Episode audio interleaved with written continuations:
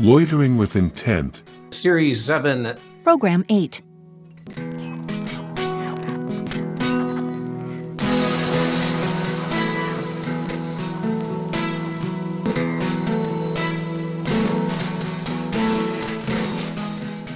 Have I talked about this before? A piece of art represents a lot of information. There's how the thing is made, that which you can observe directly in the completed thing, and then any other process related information that's not necessarily obvious in the final product. Then there's the motivation for the creation of the thing and other aspects of its history.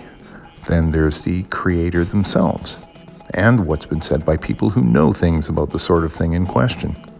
Anyway, it's a lot to take in, which is why I find visiting art galleries so tiring. Music is getting to be that way as well but maybe I'm overthinking this. There is a nuts and bolts side of music that usually doesn't feature in discussions of music, unless whoever's discussing it is a musician and the intended audience is musicians. This sort of material you might recognize as music theory, which is part of the picture but not necessarily the whole thing. Anyway, I find this theoretical nuts and bolts aspect usually more interesting than that other stuff that people discuss. You know, whatever it is that makes non musicians listen to music. Let's call that the human side. However, I have to admit that without the human side, the nuts and bolts really, in the big scheme of things, doesn't amount to all that much. It's like a disassembled machine, all in parts scattered on the ground, or cake ingredients before you actually bake the cake scattered all over a table. Something has to be applied to those parts or ingredients in order to make them meaningful, unless, of course, you're strictly into those parts or ingredients and don't really care what they add up to. And sometimes that's kind of me. All the talk about artificial intelligence, machine learning, not to mention the greed of record labels and streaming companies, and inevitably the death of music as we know it. However, as I see it, as long as there are humans, music will persist.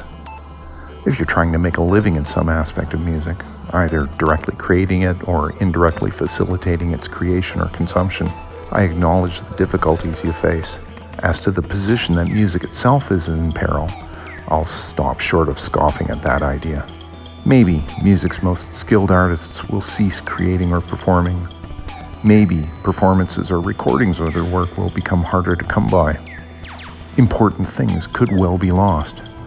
But as long as there are humans who want to make music and to listen to music, music itself will persist. Sometimes I'll think of some music exercise, but I'm not an expert in learning music and certainly not anything of a teacher, so I couldn't confidently say whether it's a good exercise.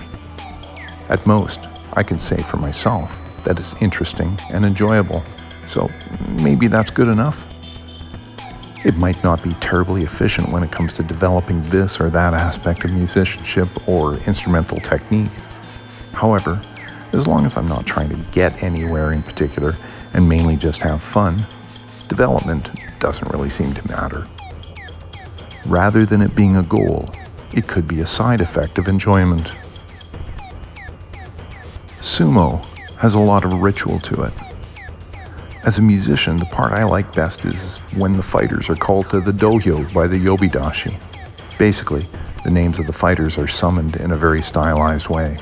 I'm pretty sure the sumo world doesn't regard it as singing or in any way musical, but that's how I perceive it.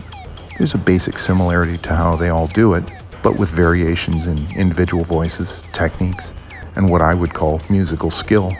I think it would be possible to learn to recognize each yobidashi in the same way you'd recognize any other musician. Maybe I'll start adding something to my sumo watching regimen to take in more of this aspect of things.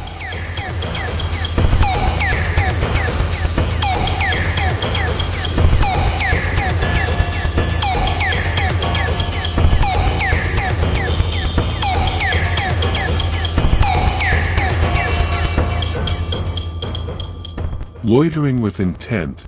Series 7. Program 8.